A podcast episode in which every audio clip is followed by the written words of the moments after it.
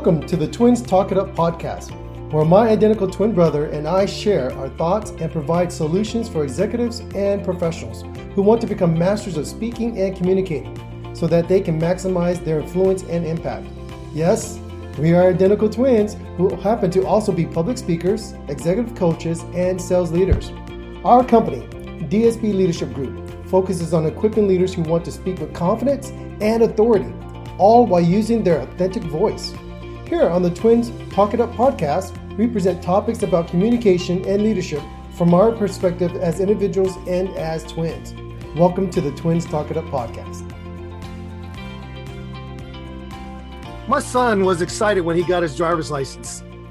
I was thrilled that he was able to drive himself, and I taught him very early on when he was pursuing his license to always look out for the blind spots. These were the areas that he could not see initially, but had to always be aware of, because if he didn't check his blind spots, there's always that chance he could be in an accident. This happens for businesses as well.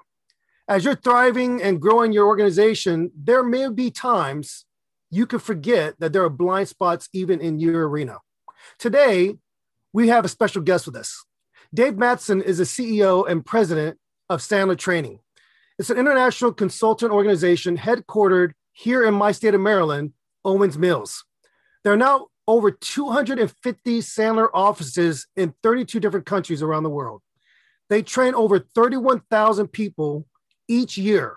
These professionals are benefited with an incredible system and structure to help boost their confidence and help their career in sales. Today, we're glad to have Dave Mattson. He's going to be sharing some thoughts on some of his books. And we're actually going to speak specifically on one of those books, The Road to Excellence, 6 Leadership Strategies, Build a Bulletproof Business. Before we get Dave on, I want to share that I personally benefited from going through Sandler Training. I love the process. I appreciate their approach, the methodology of going into every sales transaction, from the psychology behind every sale to the workshops. And I finally remember the workshop, the buyer-seller dance. Dave, it's good to have you on the Twins Talk It Up program. How are you? I'm doing well. Thanks for having me, guys. This is Danny. From time to time, when Dave and I are speaking, you'll actually hear David say, "This is Dave," and I'll say, "This is Danny," because we sound alike and then we look alike, except for at this moment, Dave is sporting a goatee. So we're going to give him a little grace at this time. There you go. One of the things I'm really excited about is that Sandler Training has really just been consistently ranked as one of the top sales training organizations and sales training systems around the world. In fact, on my consulting portion of my business, a lot of my clients have come to me and have stated that they have actually gone through the Sandler Training system. So I'm very excited to have the CEO on today. So one of the questions I have is that give us a little thought that you can tell us over the last 12, 15, maybe 18 months, how you've seen a shift because of this health pandemic. How has sales training changed or altered during this time of the COVID that's taken place this year?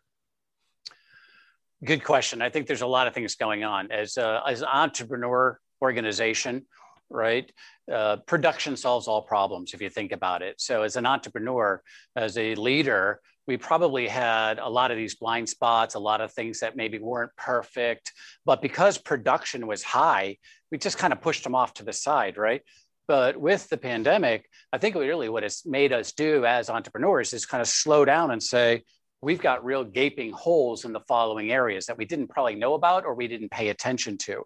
So I think from a business leader perspective, it's really proven that we need some processes and things were not on autopilot. And, you know, and unfortunately, if you had to let some people go, it wasn't as easy as you probably thought by having somebody else pick up their job, and it's seamless.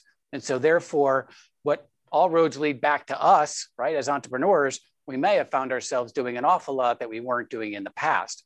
When it comes to training itself, you know, we went from 100% face-to-face to virtual within days, right? So I think from when we had the shutdown in March, from March to the end of June, we did 3,500 virtual boot camps around the world. That's a lot of boot camps. That's not a webinar. That's not a hello. That's a full-fledged two-day boot camp. So we had switched, as I said, you know, you said early on that we trained 31,000 people. But what I have found is people are now want to know what the ROI is. Yes, we've heard of Sandler. That's great. What am I going to get in return? Because I want to make sure that my decisions that I've made are spot on. I don't have a time. I don't have the resources to go down a road that I shouldn't be going down. So there's a lot of trials, prove it to me, show it to me, which is fine with us because quite frankly, if we don't bring value anyways, you should get rid of us. So if anyone says, well, I don't want to train a smaller group to get a bigger group, I would be nervous. We'd be happy to have them because we know that we'll turn you into raving fans. So that's one. The other thing that's happened is most of the buyers have now come to the conclusion that maybe virtual training isn't as bad as what they thought it could be, right? I mean, normally it would say, well, I want my people face-to-face. And it's true. There's a lot of value in that. But as an owner, as an entrepreneur, a couple of things have happened. One, we kind of love that travel and entertainment budget back, right? We love that. And so I can actually train the same budget that I used to, bring everybody in. But the other thing that's happened is we can touch you more frequently now, because if you think about flying people in, if you didn't go to our training centers, which are right down the road from you, but if you said, hey, come see us, how often are we going to do that? So it's like going to the gym, maybe 4 times a year. But if I saw you 20 minutes a day, and that's going to have a much bigger impact. And that's really what's going on. We give you a small nugget, a small tactic or strategy, go try it, come back, let's debrief, let's get another one. And that way it's not a fire hose, which you've taken 23 pages of notes and say to yourself a day later, what did that say? What did that mean? What's this? What's that? So of course we've got reinforcement, but I think it's just easier for people to grab onto things now, Danny, in today's environment. Dave, this is Dave Brown. I appreciate what you're sharing. And it's so important to note that these businesses that were going through the pandemic, a lot of them suffered and they withdrew or withheld resources to, in their mindset, make it through the storm. Yeah. But what we found, or at least what Dan and I have been discovering and speaking with some of our clients, is that has actually hurt them more. This is the time to invest in your people, invest in increasing the resources to train sales professionals, not take it back. Yeah, maybe they don't have to have their suitcase and they're lugging around the world as much as they were before, but they still need the same type of sales training. So Dave, from your perspective and all the years you've been involved with this training world, why is having skilled and trained sales leaders so significant even now post or hopefully post-pandemic? Strictly just focusing on sales leaders for a minute. Well, look, sales leaders are probably the most important role in any organization because we control revenue, right? And as an entrepreneur, many of you didn't come up through the sales ranks. So you actually are relying on that sales manager to tell you the truth, right? Mm-hmm. It's like sales manager, lawyer, accountant, because that's the revenue stream right there. You want to make sure that you know everything there is to know without doing the swag system. You say 10 million's in the pipe, that probably means 2, right? So as close as we can get that, that's great. Here's the problem. Sales managers are the least trained group of people in any organization, especially entrepreneurial organizations. Why? Because you've looked around, you're doing the job probably, right? You're a player coach. And then you say, all right, I've got to get a sales manager. Who's the best person on my team to take that role? And so you go to Mary or to Jim and you say, hey, listen, you're a stud or you're a studette. I need you to replicate yourself and really just do for everyone else. Do what you're doing and we would be great. The problem is that's not how it works. Mm-hmm. Learning how to sell and learning how to manage are two different things. Being a kid and being a parent are two different things, right? So yeah, I got it when I was a kid, but now I'm a parent, little different. So it's not that you can't become a great sales manager, but I think it's in times like this where we've got to just step back and say, all right, are my people accurately trained for today? Not what happened yesterday, but could they actually engage? And can we sell virtually? And are we actually getting all the decision makers and all the questions that you would want to ask? Is it actually happening for today and tomorrow's environment? Upskilling and reskilling are things that you're going to get your head around versus it'll all go back to the way it was. It's not going to go back to the way it was. I mean, who knows where it's going back, but it's certainly not going to go back to 100% where it was. So if you're remaining, status quo, that's the beginning of death, right? You just can't remain. I think as an entrepreneur, you should take advantage of all the other people who have the mindset, just wait it out, right? Just don't worry about it. And there are plenty of them, believe it or not.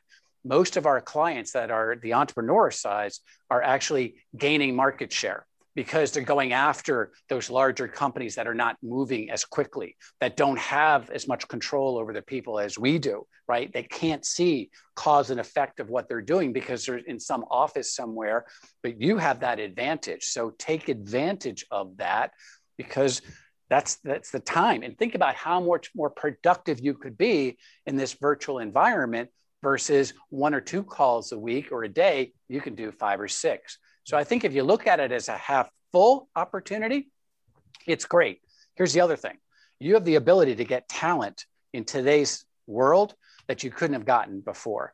I mean, we have almost doubled our employee size here at Sandler in the last 12 months. Wow. Wow.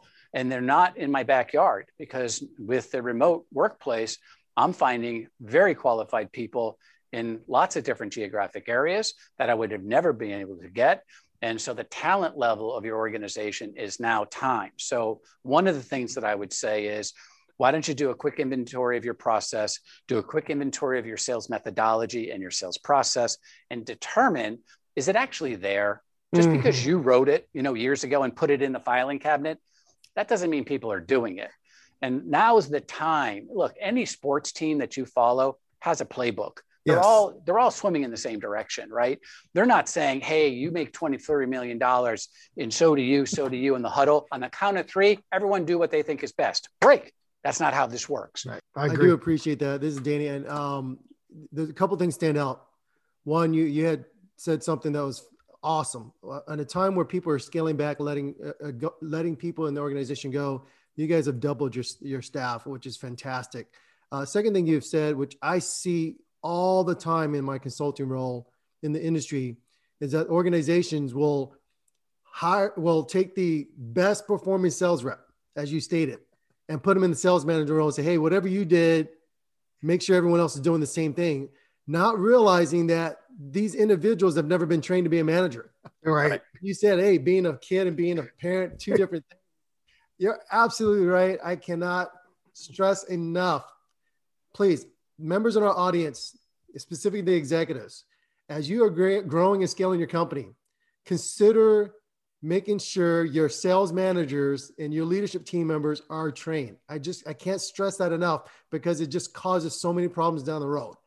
Yeah. One of the questions I want to ask, and I appreciate you bringing that up, is that a lot of the companies I meet with, or a lot of companies that Dave meets with, they've grown.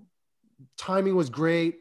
They may have had 1 or 2 salespeople that were great, but they're stagnant. And the reason why they're stagnant is because they don't have a sales process.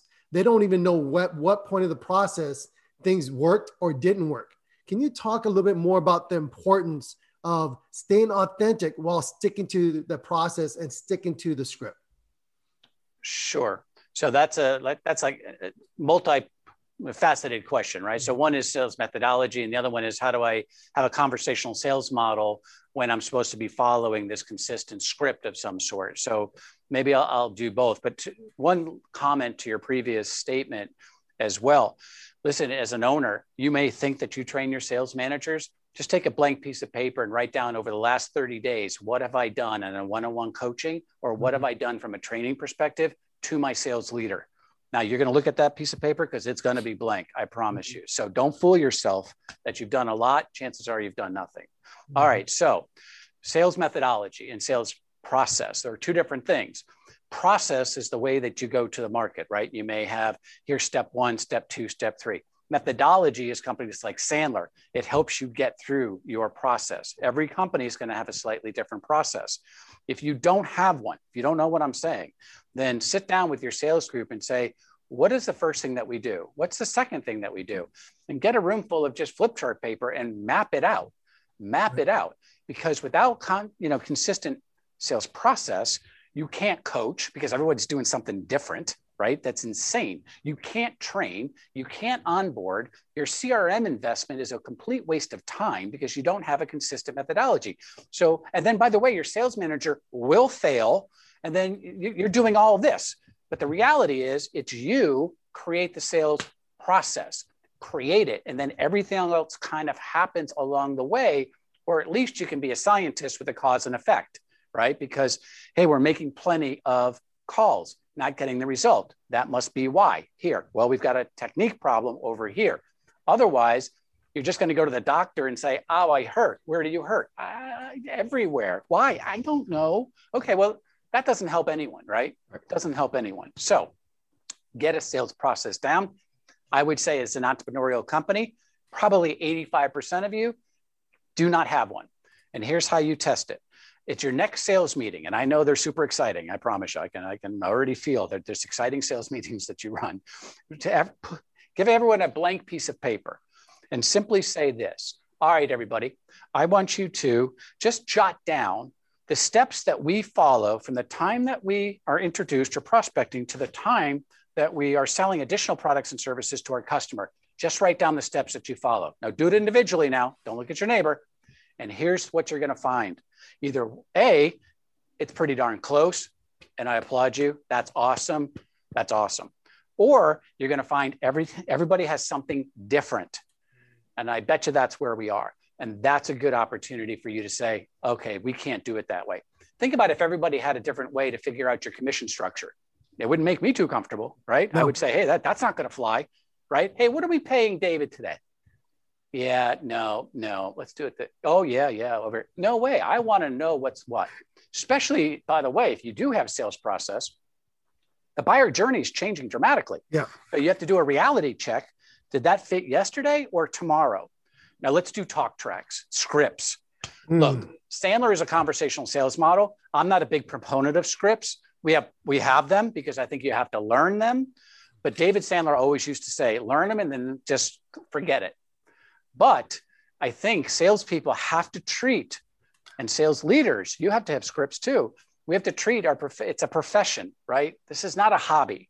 So much like everybody in sports knows their plays, they practice. I practice my scripts all the time. I have talk tracks. If you sit down as a business owner and say, what are all the things that I want my people to be able to just know off the top of my head, 30-second commercial, value prop, competitive, whatever it is, that's where you should capture your talk tracks. Now, we can talk about playbooks if you'd like, but here's how I would suggest you make them yours. Is as a leader, everybody doesn't have to use every word that you wrote down. Don't micromanage a script because everyone's got a different personality and no one wants to read somebody else's, like when you have to do a speech, somebody else wrote it, it's uncomfortable. So make it yours. Yeah. The second thing that I would do is say it out loud and say it out loud 6 times. Your ears have to hear what your mouth is saying. So the more you do it and you're practicing without a buyer, the more it becomes you, you're going to change it. And then it just sinks into your long-term memory. What happens is if you don't practice enough, you're trying to figure out what to say and you're not listening. And that's a problem. So know your part, and then you can figure out what's on the other side. But I think, Danny, what happens is people don't practice enough. They don't practice their scripts. They just say, oh yeah, there's the script, and they read it. And no one wants to be on the receiving end of somebody reading a script. Look, you have an awesome product or service, I'm sure, but at the end of the day, people are buying you. And if you're not authentic, if you're not coming across as somebody that is just trying to figure out if I can help you with an issue, and I'm not sure what that is yet, and that doctor approach, we're not gonna buy from you, especially in today's world. It's just not gonna happen. So, yeah, have a script, but. Like, for instance, if you come into business with us, I give you a stick. Here are all the talk tracks, and I break it up by topic. Here you're prospecting. Here's a first call. Here's how you do a customer review. And here's the written portion, but here's an audio version so you can listen to it because people learn differently. If I listen to it, it's going to come out, and I can hear the inflections and the tones. It's different than just reading it. And they'll listen to it enough times where it becomes them. And I think to me, that's what you have to really think about. And those scripts don't have to come from you, owner. They just, delegate it out. Hey, David's awesome at that cold calling script. Just have him just, record it in his phone. Don't have him type it out. That takes forever. He's not going to do that. Just put it in some sort of audio file and share it. There's enough technology out there that can turn that into a Word document in 5 seconds. Yeah. So make it easy for people and don't think everything goes back to you as the leader. We'll be right back after this short break. We want to thank our sponsor for today's episode, Live, Love, Thanks. Live, Love, Thanks helps purpose-driven women leaders, executives, and entrepreneurs to permanently eliminate clutter and end stress and overwhelm so they can move forward in their careers, relationships, and health. Visit livelovethanks.com for impactful coaching and program professional women's. I am delighted to announce that at Meetup's customers can now benefit from the presentation and speaking training courses with our integration and partnership with DSB Leadership Group. DSB Leadership Group is committed to providing training and resources to support professionals becoming more effective communicators and increase their impact and value. And that is the reason why at Meetup and DSB Leadership Group have formed a partnership to make sure that our MSPs, which is you, can be effective and powerful speakers in the community. Whether you are hosting a major conference, a specialized training, or a year-end corporate event, finding the right keynote speaker or breakout speaker should be at the top of your priority list. Partner with Elite Speaker Services to book speakers according to your specifications and needs. Elite Speaker Services has the depth of speakers and the experience to bring you peace of mind and a successful event. Go to elitespeakerservices.com for all your event needs. Let us deliver the message your audience needs to hear. Let us deliver beyond your expectations. Thank you for listening to the Twins Talk It Up podcast. As a special thank you, we have an amazing offer for our listeners. 20% off products or services on our website. Just send us an email with the subject line podcast, and we will send you that special discount code at dsbleadershipgroup.com. And now, let's get back to the episode. Welcome back to Twins Talk It Up podcast. Dave, this is David. I want to say I'm getting so excited as you're sharing because it's taking me back. I hate to say it, but it's taking me back to President's Club and the things you're talking about. And it's true. I love the analogy of these sports franchises. They know their playbook. They know it in and out. They know what they're supposed to run. They know what the setup and the scheme is. That's why it's important. That's why I kind of love, and I keep my playbook. I mean, it's been years, but I still keep my playbook on me because I remember. Awesome. When I'm about to make that call, okay, here's what I might be facing. Here's what I might need to understand. But as a public speaking coach, and that's what our focus is at DSB, a lot of what you said is what we echo. You got to find your own batting stance. You got to find what's comfortable to you. As long as you understand the script, as long as you understand what the process is, do what's comfortable in your own mind, because that prospect will know if you're being fake, if you're being authentic. The other thing you said that was so important is you got to practice. Yeah. You've got to practice. You know, one thing I will say, Dave, and I appreciate you've championed this throughout the time you've been leading Sandler. And at least when I went through Sandler, one thing I really appreciated is you guys institute different ways of understanding the psychology of selling.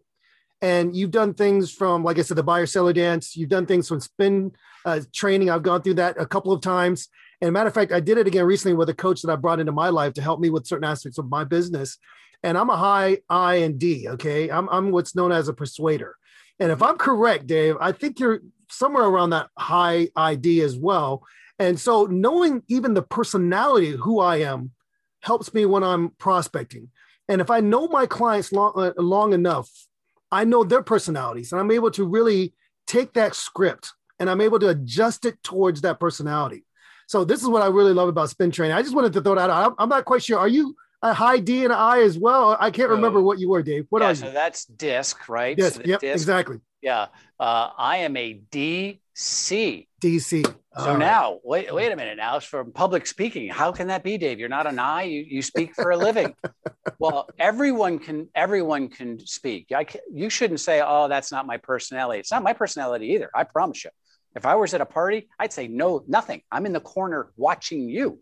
Right? Or I ask you questions to talk about you because that's much better than me talking about myself. So I'm on the introverted side. Now, we always have to remember, especially in public speaking and selling, people don't get paid, right, to buy the way you sell. You get paid to communicate the way they want to accept that information. Yeah. And the same thing holds true when it comes to speaking. You know, in public speaking, you know, as a non-public speaker, I would put in 10 hours of prep for every 1 hour talk. Wow. And so you think about it, 2 days, that's a lot of prep, right? But I would be saying it out loud, and it got better and better. And of course, that prep time can go down and down. Mm-hmm. But the other thing, and I know you teach this, the shorter the talk, the more the prep, because you've got to have an impact like this. Mm-hmm. If I get you for 2 days, you may not like me the first 20 minutes, but I'm going to get you over 2 days. I mean, we're going to be like best buds. But if I only had you for an hour and you didn't like me for 45 minutes, I got a bit of a problem, yeah. You know? And I always love the people that say, well, I've been doing this 25 years. I don't have to study. I mean, I know what I'm talking about.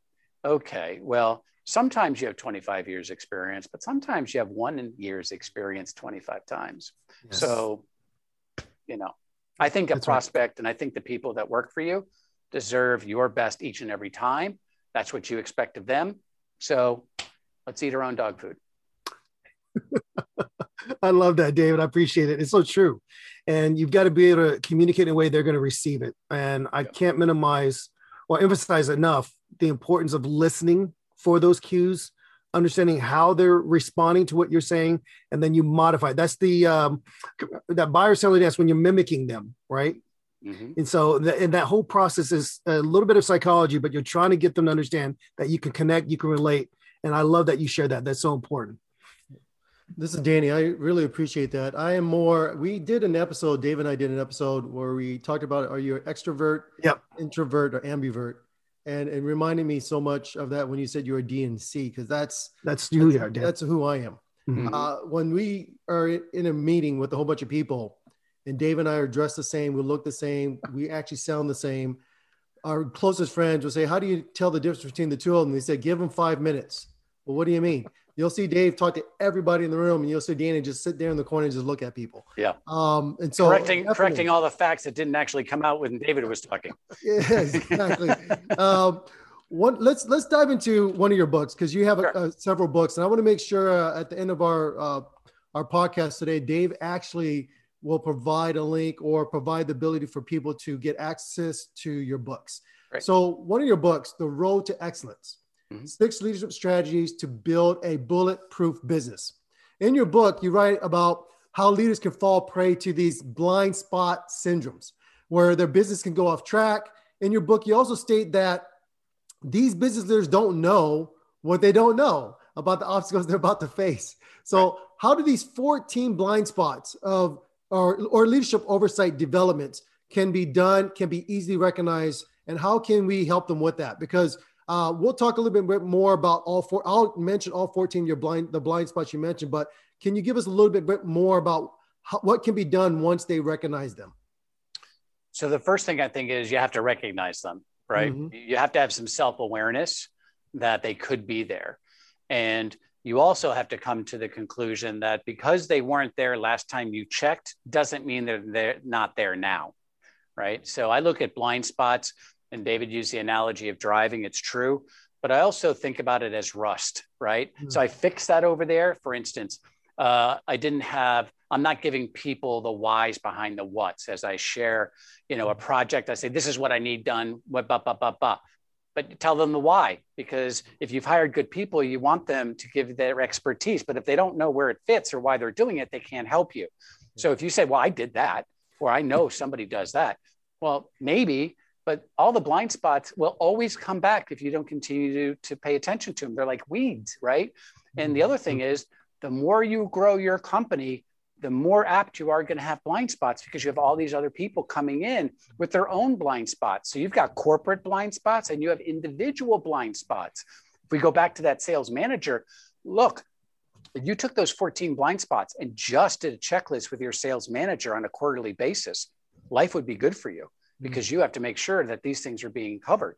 So I think that's the first thing. But in the book, I mean, I give you, here's how you can figure it out. Do you have this blind spot? And here's how you can overcome it.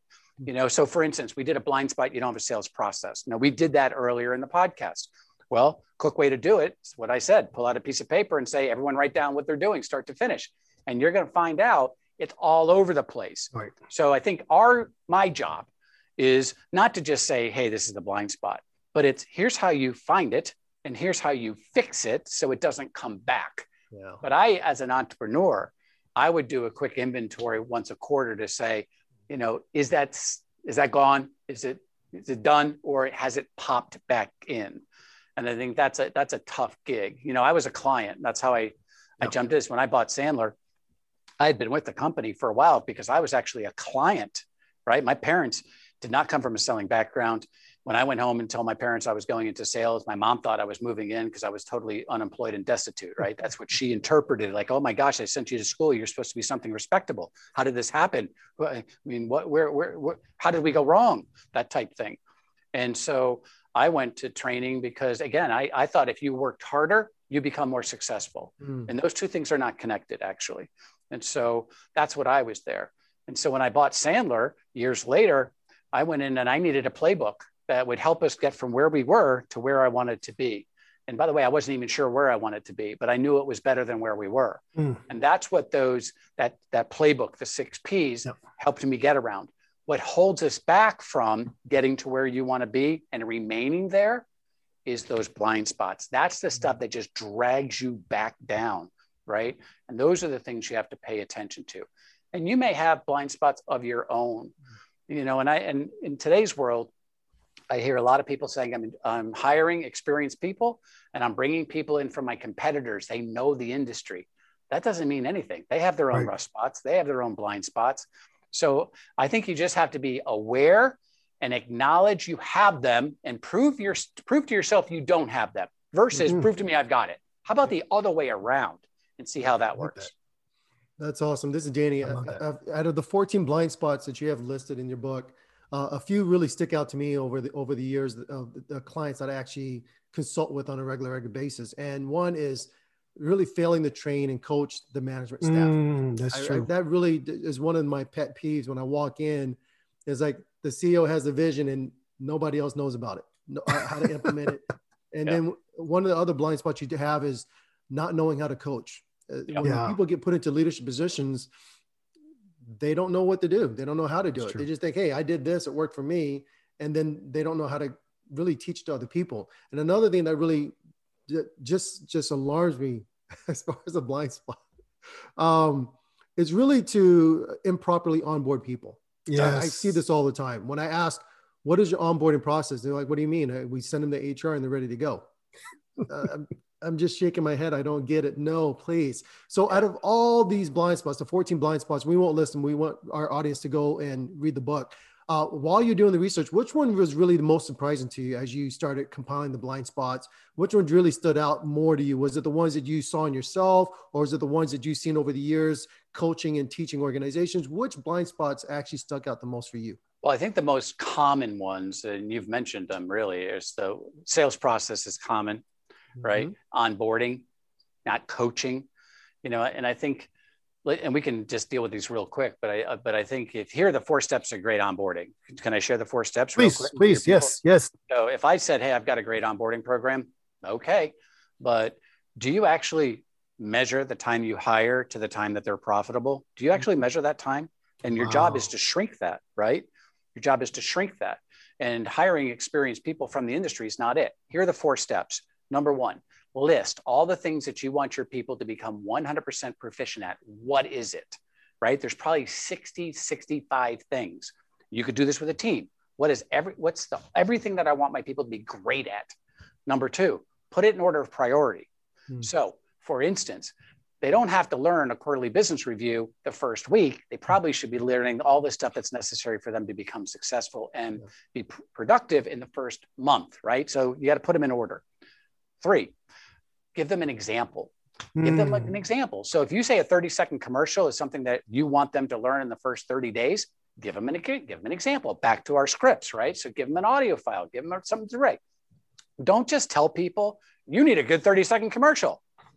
Okay, got it. I'm going to go make mine up. No. This is the one you use. Back to the football thing. Everyone make up their own plays? Break. That's not how this works. Here's the 4th thing. And the owners pay super close attention to this one. Test it. So, and if I wanted to say to you, 30-second commercial is really important that you know in the first month. Here it is. You know, what is he actually doing all month? He's practicing, right? Because he doesn't want to let me down, right? New employee. So he's practicing. Check the box. That's a win right there. So when I call and I say, all right, Dave, listen, Danny, I want to hear the 30-second commercial. Let's go. He's got to give it to me. Now, this is my opportunity to coach. It's my opportunity to train, but I also know he's been practicing. Mm. Now, here's when you know you hired the wrong person. By the way, you don't know when you hired the wrong person until they miss a couple sales cycles, right? And you're like, they're not producing. What's going on here? So I would know that I made a bad decision if the following happens. I call up, hey, Danny, it's time for me to hear a 30-second commercial. Oh, I had a bad sore throat today. Oh, same sore throat as last week, Danny. Yeah, oh, it's really bad. So they're dodging me. He's dodging me, right? Because if he's dodging me, or it's horrific week after week after week, mm-hmm. I don't have to wait for a sales cycle. I would just say, hey, listen, if he's dodging, I have a culture of accountability. He's not taking it seriously. I'm telling him what it takes to be successful at my company. You're not doing it. I don't have to wait 6 months to see if you're going to sell anything. You got to go. You got to go. Sometimes the greatest sales call that salespeople make on you as an owner is in the interview. Nice. How many times have we said to ourselves, boy, I'll tell you what, I just hired a stud or a studette. And then you put them on payroll and it's like they're on Social Security on your dime. Like what has happened? You actually have to leave. You have to go sell something now. Yeah. What? So, but I want to smoke that out. Yeah. But here's three things you could also say when it comes to coaching, because you talk to people, they say, I'm a great coach. Well, I don't think so. Most of the times, if you're a sales leader and you're doing all this stuff for the owner, like all these things that popped up out of nowhere, you're always reacting, right? Yeah. And so when somebody comes in and says, okay, Dave, how do you handle this? I'm about to do a report. Yes, here's how you do it. You do this, you do this, you say this, you do this. Now, I think I'm the greatest coach of all time. I'm almost like ripping over my shirt. So you see this big S, super sales manager, right? I'm like, this is what I love. Man, I was a stud in the field. I know this, do this. Okay, so I give you that. You go out and do about 10% of it because it's not even your idea. I told you what to do. I think I'm coaching. That's not coaching. That's creating learned helplessness, right? Yeah. So here are three good questions you could ask. You don't have to even be a great coach. Hey, what could you do differently? Mm-hmm. So when they come in and explain the thing, that's great. Understand. What do you think you could be doing differently? What could you do more of, right? More of. And what should we stop doing?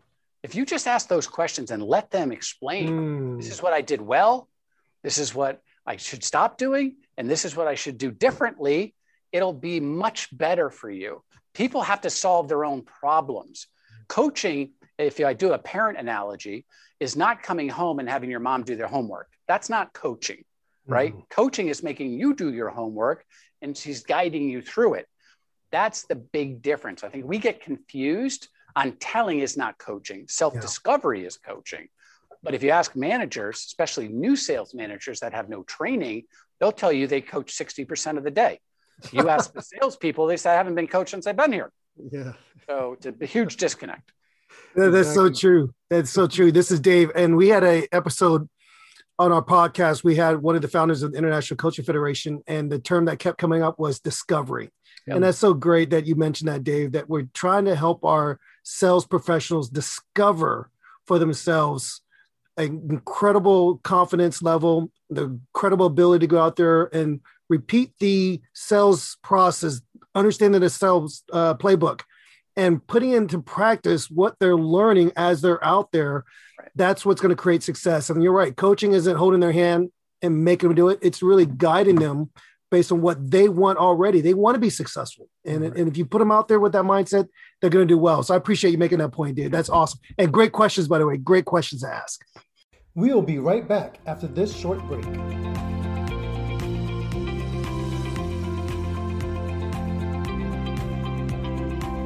We want to thank our sponsor for today's episode, Paul Jakowicz of pauljakowicz.com. For all your website design and management needs, visit Paul Jakowicz. That's Paul, JACKIEWICZ.com.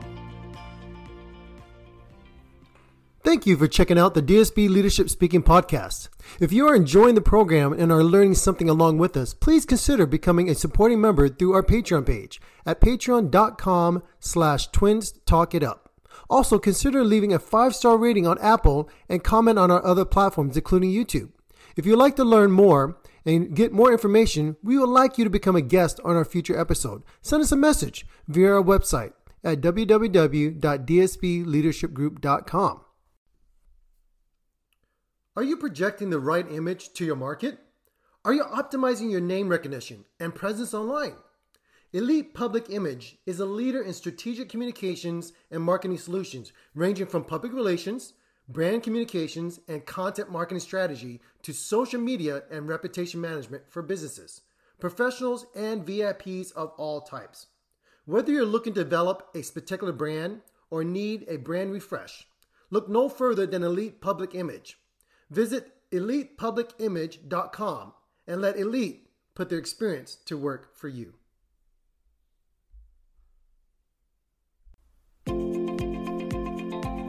Thank you for listening to the Twins Talk It Up podcast.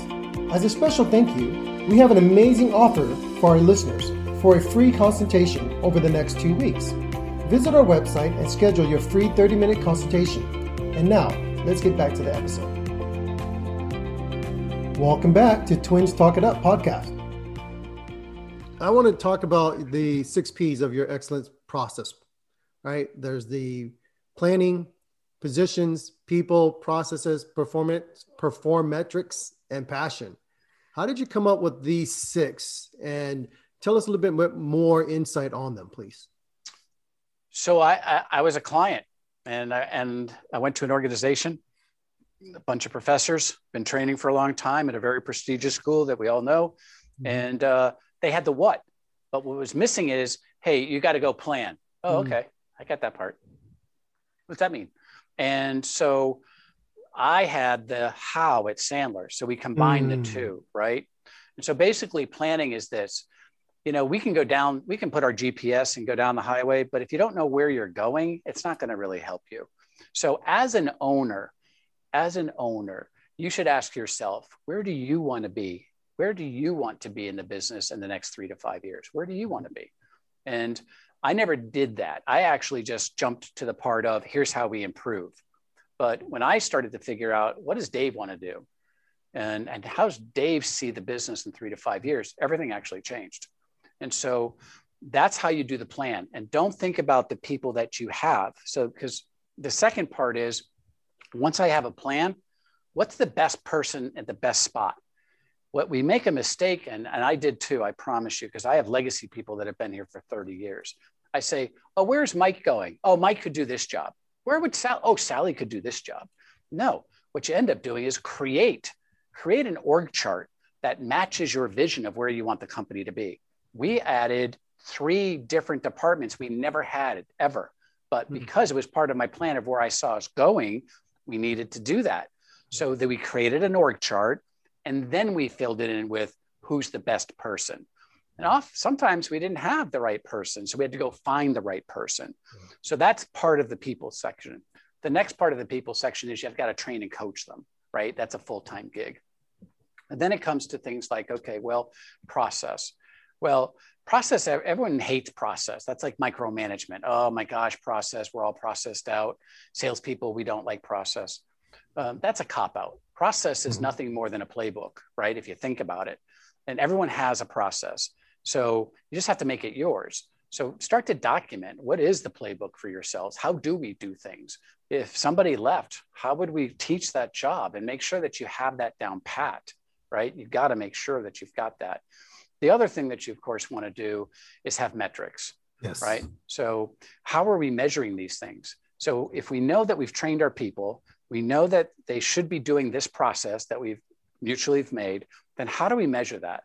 Because just telling people this is the process without measurement doesn't do them any good. And I don't know as a scientist what I should be changing, right? So now I can tweak and I can adjust. And of course, passion is, it's a circular event. You got to keep it going. You have to do all the things necessary for it to go. Otherwise, it just won't happen.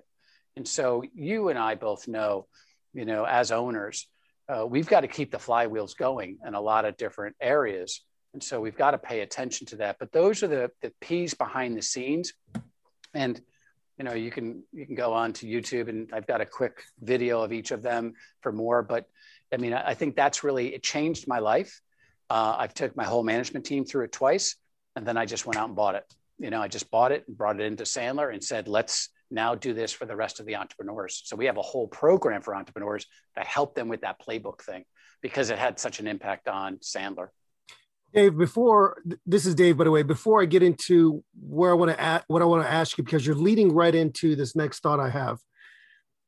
Perform metrics. That's pretty awesome. You take the word performance, you take the word metrics. We all know it's crucial for a company to know the KPIs, or what are they tracking? Why are they tracking them? And it could be something as simple as how many calls they're making. It could be something as simple as how many appointments are they setting? Is their funnel really functioning correctly? So I love how you put that in there. But what really got me, Dave, is when you said, look, I saw this and I brought this into Sandler. I love that. And a couple of years ago, you also, not too long ago, saw something else that you decided was important for Sandler to continue to evolve and grow as an organization. Yes, we're known as the sales training company. We're the one-stop source, whatever you want to look at it. But you saw something that was interesting. You implemented a new program around leadership, and it's entitled Leadership for Organizational Excellence. What was it about this that you saw, and why was it so important to implement this now? And then what are some of the other things you're looking at on the horizon for Sandler? So the reason why it was important is that sales training and sales leadership training, that's our sweet spot. That's great. And I want my people, as an owner, I want my people to be productive. But if we're not all swimming in the same direction, if we don't have a culture that is unified against our mission and our vision, then it's not as effective as it could be. So I think, just like we want to train our salespeople to become effective and efficient, we want to train us as owners and our leadership that says we're all heading in the same direction. And we do understand what's going to happen in the next X amount of years. And we've done all those things. So I think for us, it's the same thing that we would want our salespeople to do, which is to continually get better. You know, as owners, ask yourself, when was the last time I actually did self-development for myself? When was that actually? And so I think, you know, the reason we did it is that most of our people are entrepreneurs, right? Yeah. That's who we train. And there wasn't a program out there that gave people like myself a playbook that says, look, you've got to really figure out where you want to be and what you want to be. And then here's the playbook to get there. I just kind of skipped the steps, and it was always missing something. You know how you're cooking something and you realize you're missing an ingredient? I was missing the planning part. And I was always doing an org chart based on the people that I knew that I had versus clean slate. Don't put anyone there. Don't think about who should go there. Just say, what would it look like first? Mm-hmm. And when I started doing that, you know, we've doubled. I said, you know, we've got an awful lot of new people. We've also doubled in size as far as revenue is concerned, because this just created a single view of where we're going, how we're doing things, what we're doing, and it's changed everything. So that sales engine now powers this car that we now have determined is going to that location. So I've got the GPS, it's organizational excellence. Here's the fuel, great salespeople and great sales managers. Boom. That's what we're seeing in the marketplace.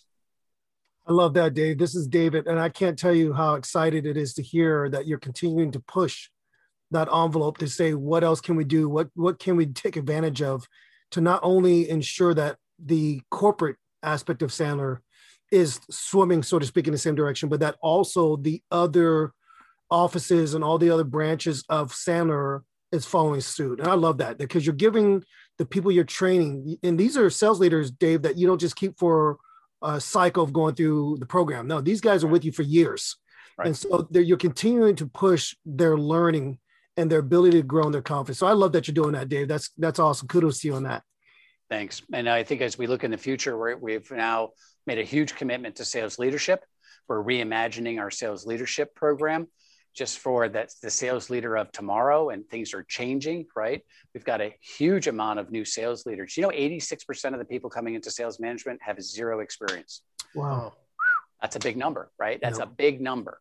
So especially if you are a smaller company, you don't have the training resources that are necessary, like, you know, our clients, like a LinkedIn or a Salesforce. So we've got to make sure that we've put some energy in there. Of course, we're redoing all of our virtual stuff, because now with all the new technology that's come out, virtual training, virtual leadership, virtual sales is changing dramatically. So that's something that we're updating as well. That's awesome. And the other thing I think is the new world that's changed is customer success.